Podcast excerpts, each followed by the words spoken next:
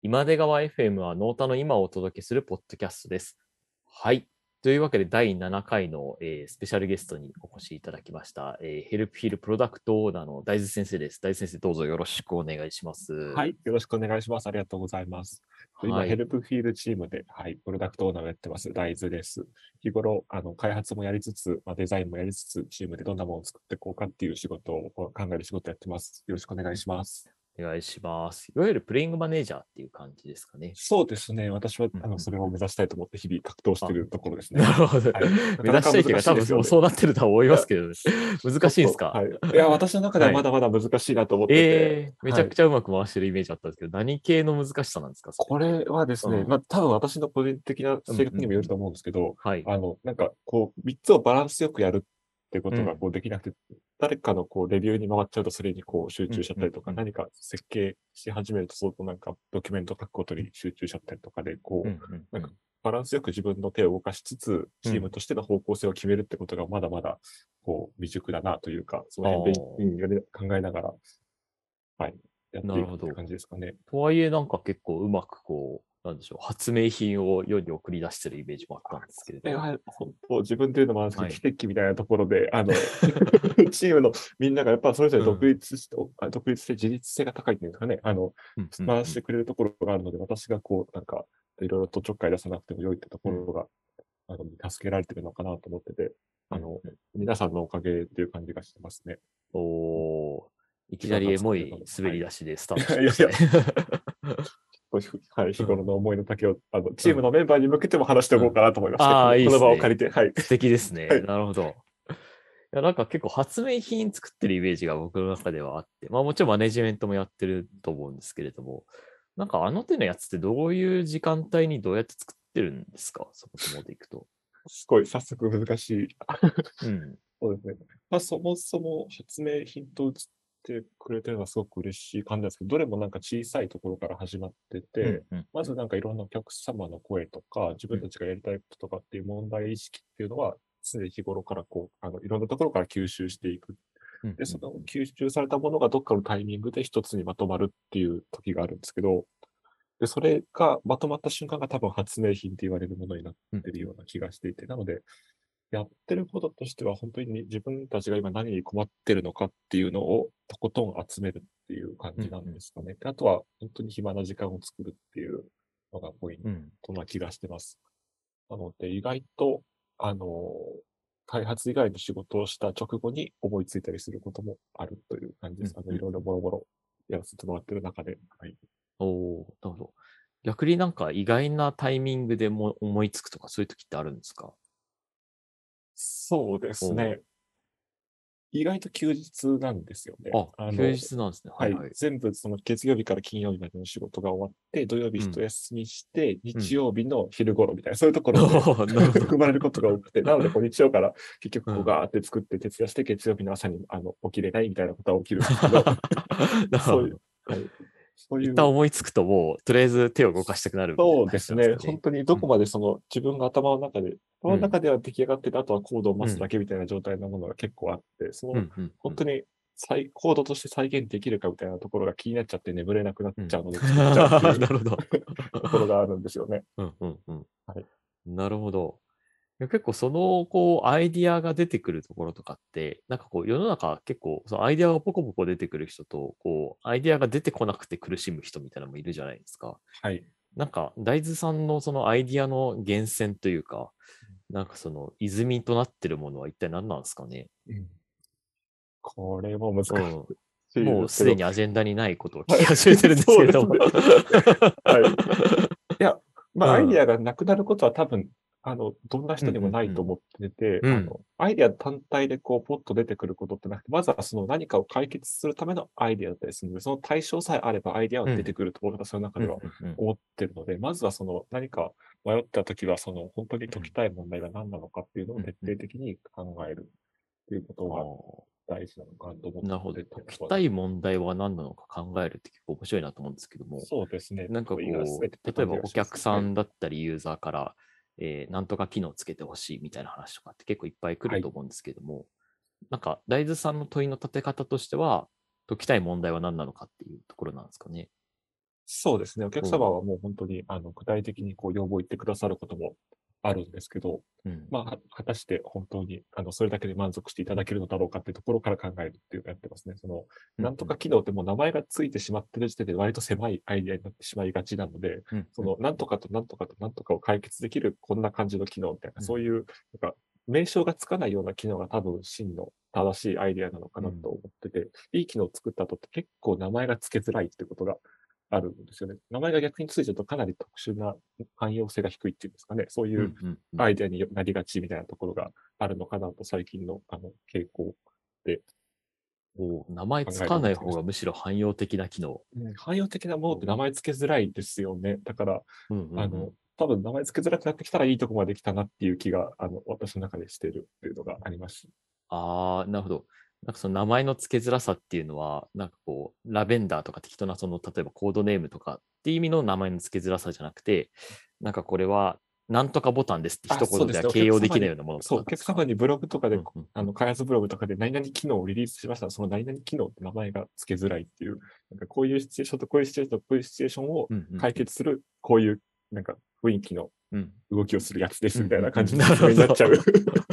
なるほどね。まあ確かに汎用的であればあるほど一言で言いづらいみたいなのははい。ありそうですね。うん。で、割とノータってこの汎用的なものをたくさん作って、こういろんな機能を実現してきてるっていうのが多いと思うので、うんうんうんそういうところでもやっぱりその過去にこう、あの、ノータの中で作られてきた機能をこう観察しながら自分のアイデアをこう調整していくっていう、うん。あの、をやってます。うーん、なるほど。なんかその汎用的な機能を作るようにするみたいなところって、まあ割とその意思がないとできないというか、はい。なんか多分一番簡単なのって言われたのももうバーっとタスク積んで大事な順にこうバーっと作っていくのが多分一番意思決定としては簡単だと思うんだけれども、はい。その汎用的なところを目指すって、まあ、結構意思がないとできないじゃないですか。はい。なんかそれってこう、なんだろう、例えば高校時代とか大学時代とか大学院時代とかなんか、そういう自分のこう学生時代とか振り返って、そういうなんかこう、原体験みたいなのがあるのか、それともと、ある程度なんかこう、キャリアを積んでいく中でそういう意識が芽生えたのか、なるほど。そのあたりってどういうところからこう、生まれてきてるんですかね。そうですね。どちらかというとうん後者寄りですね。私自身、高校とか大学でも割といろいろと、あの、アプリとかサービスとか作ってはいたんですけど、逆に言うと、その失敗アイディアばかりというか、その汎用性が全くないようなものばっかり作ってしまってて、作ってる側も面白くないし、なんかあんまり使ってもらえないし、みたいなものになりがちだったんですけど、やっぱどう、まあ、 Scrapbox がきっかけで入社したんですけども、その Scrapbox のその設計から、その、うん、そこに至るまでのいろんな議論からみたいなものを見て、で、さらに、まあ、そこで増井さんの過去のその、えっ、と、研究成果だったり、プロダクトの作り方みたいなのを哲学みたいなものに触れさせてもらって、うんようやくそのな自分の中でこう起動ができてきたというか、うんこう作っていくのが多分ユーザーも開発者も楽しいんだろうなみたいなところが分かってきたっていう感じですね。なるほど。そっかじゃあ結構、Nota に入った後とかなんですかね、そういう意味でいくと。そうですね。まさにはい Nota に入って、うんあの、 Scrapbox の開発者の shokai さんとか、あの CEO の洛西さんとかと一緒にうんこう、議論をさせていただく中で、なんか、ようやく自分の中でうん明文化されてきたっていううん感じですね。うんうんなるほど。さっきスクボー起点で、 Scrapbox 起点で入ったっていう話もあったと思うんですけども、 daiiz さんはなんかどどういう経緯で Nota を見つけてきて、どういう経緯で入ってきたんでしたっけ、そうですね。正直言うと、 Nota を見つけたというよりかは、 Scrapbox を見つけたが先でして、その Scrapbox のリリースイベントっていうのが確か、あの、だいぶ前ですけど、あったんですけど、そこはい。に多分参加させていただいたのが最初の Nota とのつながりだったかなと今思うえー。と思うと、そうですね。はい。う。ん。それまではその Scrapbox をこう知って、一ユーザーっていうか、一ファンとして、なんかいろいろとこうユーザースクリプトですとかうんうん、ユーザー CSS とか、で、それらをなんか作ったものをみんなで共有する場所を作ろうとか、そういうのをやっていたんですけど、うん。はい。で、それで、まあ、ちょっと LT とかさせていただく機会とかももらって、 Scrapbox 一緒に開発してみませんかってところで、あの、インターン、あの、させていただくところから、 Nota とうん。一緒に開発させてもらうっていう経緯ですかね。おおなるほど。あれそもそも当時でインターン募集してましたっけ？えーと、多分してなかった、おしてなかったんじゃないかと思うけど。も、はい。あれじゃあ大豆さんからもう突撃していった感じですか？そう、半分そうという感じですかね。うんうんその、はい、発表していただく機会が、その、なんかそういう場であって、なんかうん。もしよかったら、みたいな感じのお話をいただいて、ではぜひよろしくお願いしますという感じなので、こうなんか半々の、おーはい、感じですね。じゃあ登壇してなかったらそもそもそういう可能性もなかったっていう感じですね。その時えー。に登壇して、こう、本当に、まあ、うん。私緊張し、めちゃくちゃするんですけど、こう、なんか、自分の使い方だけをこう、バーッと話した、うん。あのえっと、会があって、その時に、あの、秋山さんがツイッターでめちゃくちゃその発表について褒めたコメントをしてくださって、そうだっけ？最初にそこで秋山さんをこう、あの、初認識したっていうあ、そうなんだ。のがあります。これ全然覚えてないわ。あ、そうなんだ。はい。なんか自分の発表に対してこうんう、ツイッターでリアルタイムでこう、うん褒めてもらうっていう体験を多分したのが初めてで、ああ、そうなんで。それが秋山さんで、うん、ええテノータの方にこう、興味を持っていろんな人をこう、うんフォローしていって、日々の、あれ、はいの開発日常を見ていくっていう。ツイートしてみるもんですね。いや、でも私結構露骨だからな、あんま面白くないと褒めないからね。多分褒めたツイートわざわざしてるってことは、多分、多分本当に面白かったとあり思うんだけど、がとうございねま。す。なるほど。あ、そうなんですね。なるほど。じゃあ、ある種ツイッター起点みたいなところもありつつも。そうですね。ええあ、そういう感じだったんですね。あ、それはなんか初めて聞いたので、ちょっとびっくりしましたね。なるほど。そうか。で、入って、そう、最最初だから Scrapbox の開発やってたんですよね。そもそもそうですね。うんはい。2年ほどはスクラップボックスの開発だけをやってましたね。ああ、やっぱ最初スクボの開発やるって大変でしたか？そのユーザースクリプトである程度こう、はい。外側から見える仕様みたいなのがあるじゃないですか。はい。で、中は、まあ多分ユーザースクリプトが見える部分からすると、中の方がもちろんソースコードとしては大きいと思うんですけども、最初入ってみてスクボーどうでした？これはですね、うんすごく、あの、まずコードを読めること自体が嬉しいっていうのは大事ああいいですね。ファンっぽいですね。自分がファンだったこあの プロダクトのコードをこう読めるっていうのがすごいうんうん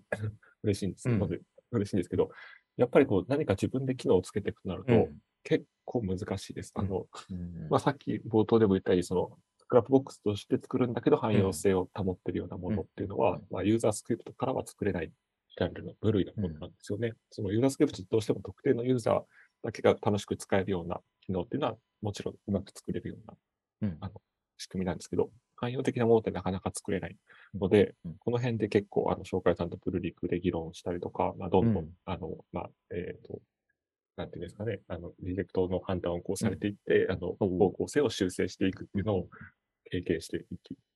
ましたね。うん。リジェクトって結構はい。多かったりするんですか、やっぱり？そうですね。ちょっと、まあ、完全な、まあ、リジェクトというよりかは、その、うん。今、このタイミングで出すべきじゃないねとか、なんかもうちょっとこれの機能とこの機能のことも考えて、このアイデアは作りたいよね、みたいな、そういう、うんなんか将来性につながるところの足かせにならないためにもうん今はやめとくべきみたいな、そういう感覚の議論っていうのもあったんですけど、はい。あとそもそもこれは汎用的では、あの、うん。うんえー動かないよね、みたいなところももちろんありつつ、本当に必要なものだけを選んで入れていく、なんか Scrapbox の、うん。えっ、と、成長を邪魔しない、うん。はい。っていう判結構断が難しい、リジェクトの中にもいろいろ種類があるって感じなんですかね。そうですね。あとすべてそれが理由が説明された上でという感じなので、うん。すごく納得感のあるリジェクトがたくさんあるという感じです。うんなるほど。じゃあそれを、え、あれ？結局 Scrapbox チームは何年ぐらいやってたんだっけ？そうですね。大体2年ぐらい。で、うん。インターン期間入れると、まうん。あ、さらに半年ぐらい増えるんですかね。うんはい、正式に入社してから2年ぐらいうん。流してもらったんですけど、最初の方はそういった流れで結構難しかったですけど、まあ、後半はいろいろと方針がつかめてきて、うんいろいろやらせてもらいましたね。うんうんなんか思い出に残ってる機能とかってあるんですか？自分の中で。なるほど。そう。ん結構、えっ、と、まあ、大きめなところでいくと、あの、オフライン時にもページを読めるようにするって、あの、サービスワーカーああれね。みたりしたのも、めちゃくちゃ利便利ですよね、あれ。あありがとうございます。今はちょっとなんか外出の機会とか減ってしまったので、あの、恩恵受けられないかもしれないんですけど、一応はその、オフラインで見たことある、一旦オンラインで見たことあるページはオフラインになっても見れるよっていうようなものを作ったりですとか、あと、Google マップの埋め込み機能っていうのがあるんですけども、それも作らせていただいて、あの、 Scrapbox に埋め込まれている姿では、あの、スタティックな画像として表示されるんですけど、その画像をクリックすると、その iFrame の中にダイナミックな、あの、Google マップが表示されて、その、いい感じにその中心座標をドラッグしながら決められて、うん。決定すると、そのページに貼り付けられている静的な画像も更新されるみたいな一連の流れを作らせてもらって、うん。その中で結構面白い UI いくつか作れたかなっていうのが個人的には楽しかったですね。ああ、いいですね。なんか結構大豆さんのその実装のイメージが、なんかこれは私の勝手なイメージなんですけれども、こう Google マップの API から始まって、その、なんだろう、サービスワーカーとか、あと最近だと Web ワーカーとか、なんかその、結構なんかこう、インターネットの世界というか、Web の仕様のエッジエッジの部分をうまくこう、機能実装に取り入れてるイメージがあるんだけれども、なんかそもそもその Web のこう、新しい仕様をどこでこう知っていって、こう、ここに使えるなっていう発想とかもすごいなと思うんだけど、まずどこで知ってるんですか？その手のウェブの仕様とかを。はい、こればっかりはなんか自発的にもともとやってないタイプだったんですけど、社内にもあのそういうことにこう詳しいメンバーとか、そういう Slack のチャンネルとかがあって、いろいろこう流れてくるってところがきっかけで、まあ、それきっかけでその、えっ、ー、と、なんか、こういう議論してるよみたいな GitHub を覗きに行ったりとか、うん、クロ Chromium のその開発ステータスっていうのが意外と一般公開されていたりするので、それをこう眺めていって、こういう感じの機能を入れようとしてるのかみたいなことをこう読みつつスペック読んで、うん、あの、まあもちろん他のブラウザはどういうあの反応を示してるだろうかみたいなそういうものも見て、どの辺の未来でどういうのが来そうだなみたいなものは調べたりはしてますね。そういうところからかなと思うのと、あと、まあ、これらの機能をうまく使うっていうのは割と Nota 誰でもうまいかなと思っていて、そういうあの、 Gyazo とか Scrapbox でのその知見とかをこう踏まえた上で自分たちのプロダクトで使っていくっていう、まあそういう私のなんか成果とかそういうよりかはもう会社としてそういう癖ができてるのかなっていう感じがします。うん、なるほど。確かになんかあれですよね。例えばこう、 Helpfeel の検索部分だと、クライアントで実は検索していて、はい、これがこう Web Worker で検索の重い部分がこう UI スレッドと切り離されてこう検索してるとか、あるいはこう Gyazo の、こう、なんでしょう、エッジコンピューティングって今結構ブーム来始めてるけど、なんかクラウドフレアワーカーズを使ってこう、えー、出し分けするみたいなのが多分もう、あれが4、5年前とかでやってたりとか、なんか割とサクサクと新しいやつ使うイメージなんだけども、なんかこう、大豆さんの中でですね、こう、ネクストブレイクの予感を感じる技術とかって何かありますか？はあ、これまた、これまた。ため息でした。これ、これ、全然ないからね。先に書いとけよって話だよね。いやいや、そう。いやでも結構なんか、前聞いたやつだと、なんか Web コンポーネンツとかはなんか大丈夫ですね。ああ、確かに。ありがとうございます。触ってましたよね。はい。そうだ、Web コンポーネンツ何度か触って、何度かこう、自分の中でしっくりこず失敗したっていう経験を繰り返してたんですけど、最近このなんか、ついにこうやって使うのかみたいなあのユースケースにヘルピールの中でも出会いまして、あの早速使ったりはしてますね。確かに Web コンポーネントはなかなか使用策定も結構長か長いことかかってました、ね、なんかその度に勉強させてもらってついていこうと思ってたんですけど、今回また、うん、はい、追いついたっていう感じで、確かに Web コンポーネントはいいですよね。ああ、いいですね。なんか Web コンポーネントみたいなやつってこう、なんだろう、結構仕様も変わるじゃないですか。あの、策定時期だと。はい、そうするとなんかこうプロダクションになかなか入れづらいと思うんだけれども、それはなんかこう趣味の方で試したりとかっていうのは大豆さんは結構やったりするんですか、はい、そうですね。もうそのためだけにこう何か作るものを決めて、それだけを使うための実験プロダクトみたいなのも何個かこう立ち上げたりして、試してたりします。なので、こう、ある日突然動かなくなったりするんですよね。そのなるほど。まあいろいろこう、ポリフィルライブラリがこう変わったりして、あの仕様になくなったから削除されましたみたいなものを、ちゃんと追いつけよって話なんですけど、その趣味でやってるので、なかなか後回しになってしまって、動かなくなってから慌ててこう最新に対応していくっていうのをこうやったりはしてますね。なんかその趣味で実験するときって、だから実験用のなんかスケルトンみたいなやつを作るのか、それとも技術を応用したなんかこうミミニアプリみたいなのを作るのか、どういうこうやり方を大豆さんは取ってるんですか？そうですね、うん、業務でどうしても絶対に使いたい技術っていうのは、まあ、スケルトンで最小限にこう試していくっていうのをやるんですけど、うん、そうなんか特に直近で使うイメージはないんだが、触っておきたいみたいなやつに関しては、あの、まあ、いろいろ自分の中で作りたいものってサービスレベルで結構スカポンにメモしてるんですけど、そういうのがあるので、その中のアイデアとこう相性が良さそうなものを引っ張ってきて、自分だけが使うミニアプリにしちゃうっていう、そういう感じでやってます。なので、あの、ここであんまりこう広いユーザーに公開しないってことがポイントで、あの、どうせ、あの、いろいろと追いつかなくなるので、こう自分の身近な、こう、コミュニティとだけで、こう、試しに使ってもらったり、もう本当に自分だけが使うっていうアプリで、あの、試すっていうのやってますね。うん。なるほど。逆にこう、そこから発生していってかどうかはさておき、こう、大豆さんが作ってるアプリでだんだん大きくなっていったやつで、一番大きいのだとどういうものが出てくるんですかね。いや、これが難しいことに、あんまり大きいものがなくてですね、どれもこうなんか、コアなこうファンの方が使ってくださる程度のものみたいなものなんですけど、うん、なるほど。とここで話しても多分、ほとんどの人には伝わらないアプリになっちゃうんですけど、うん。はい。まあまあ、割と SVG とかと、あの、うん。えっ、と、ウェブサイトのスクリーンショットみたいなのをこう合わせた、うん。あの、まあ、画像の検索サービスみたいなものとかですね。あとは、まあまあ、もろもろそういったようなところうん。かなっていう、検索系のいろいろ試すっていうのをやってますね。なんか、画像と SVG 組み合わせる、スクリーンショットと SVG を組み合わせるみたいなところで、SVG って結構こう、ベクターでなんかこう、図をかけますみたいなイメージあると思うんですけど、はい。SVG 組み合わせると嬉しいことってあるんですか？そうなんですね。うん SVG って実はその仕様の中に任意のうん HTML タグを埋め込むことができるっていう仕様があって、でそこが最初その技術調査してるときになんか面白そうと思って始まったところなんですけど、うんということは画像の中にあの A タグを入れて良いわけっていうことにうんなりますね。任意の HTML タグなので。なので、そのスクリーンショット、ウェブサイトのスクリーンショットを撮ったときに、その範囲に入っていたあのリンクをそのままあのスクリーンショットの画像の中に残すことができるんじゃないかっていうところから始まって、うんあと、さらにそのスクリーンショットの中にもしこう激しく動く自負画像とかあった場合は、それもイメージタグとして取り込んでおくことで、スクリーンショットを撮ったはずなんだけど、なんか中の自負画像は動いているみたいな、そういうような面白い、なんかちょっと大変動きのあるスクリーンショットを作れるんじゃないかみたいなところから、こう、始まっていって、あとはまあいろいろと、えっ、と、アディブタグですとか使うことによっていろいろこう、えっ、と、OCR ししなくていいですね。えっ、と、ドームから取ってきたそのテキストを画像の上にレイヤー表示してあげることで、こう文字選択もちゃんとできる、あの、スクリーンショット画像を作れるんじゃないかとか、そういうところからやってましたね。ああ、面白いですね。このあたりの話はあれでしたっけ？なんか大地先生ちょっと本を出してたような気がするんですけど、あありがとうございますそっちを読むとはい。詳細が見れたりするんですか、あの、多分どこかにこの、トトークが公開されるときに一緒にリンクをちょっとつけようかあなと思うんですけど、いいですねいいですね。一 応はい書書籍名は何でしたっけ？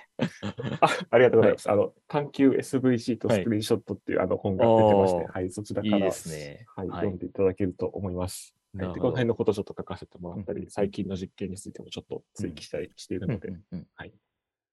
ぜひぜひ。うん、なるほど。また本出したりとか、まあ、あの商業出版とか同人誌とかいろんな本の出し方もあると思うんですけど、はい今後も出す予定はあるんですか？そうですね。同人誌はうんちょっと、もうちょっと続けていきたいなと思っていて、うんうんうんはい。あの、近いうちに、あの、 Scrapbox で本を作る本っていうのを出そうと。おお、すごい。その本はもちろん Scrapbox で書かれてるとなんですかそうです。私、 Scrapbox でしか本を書いたことがなくて。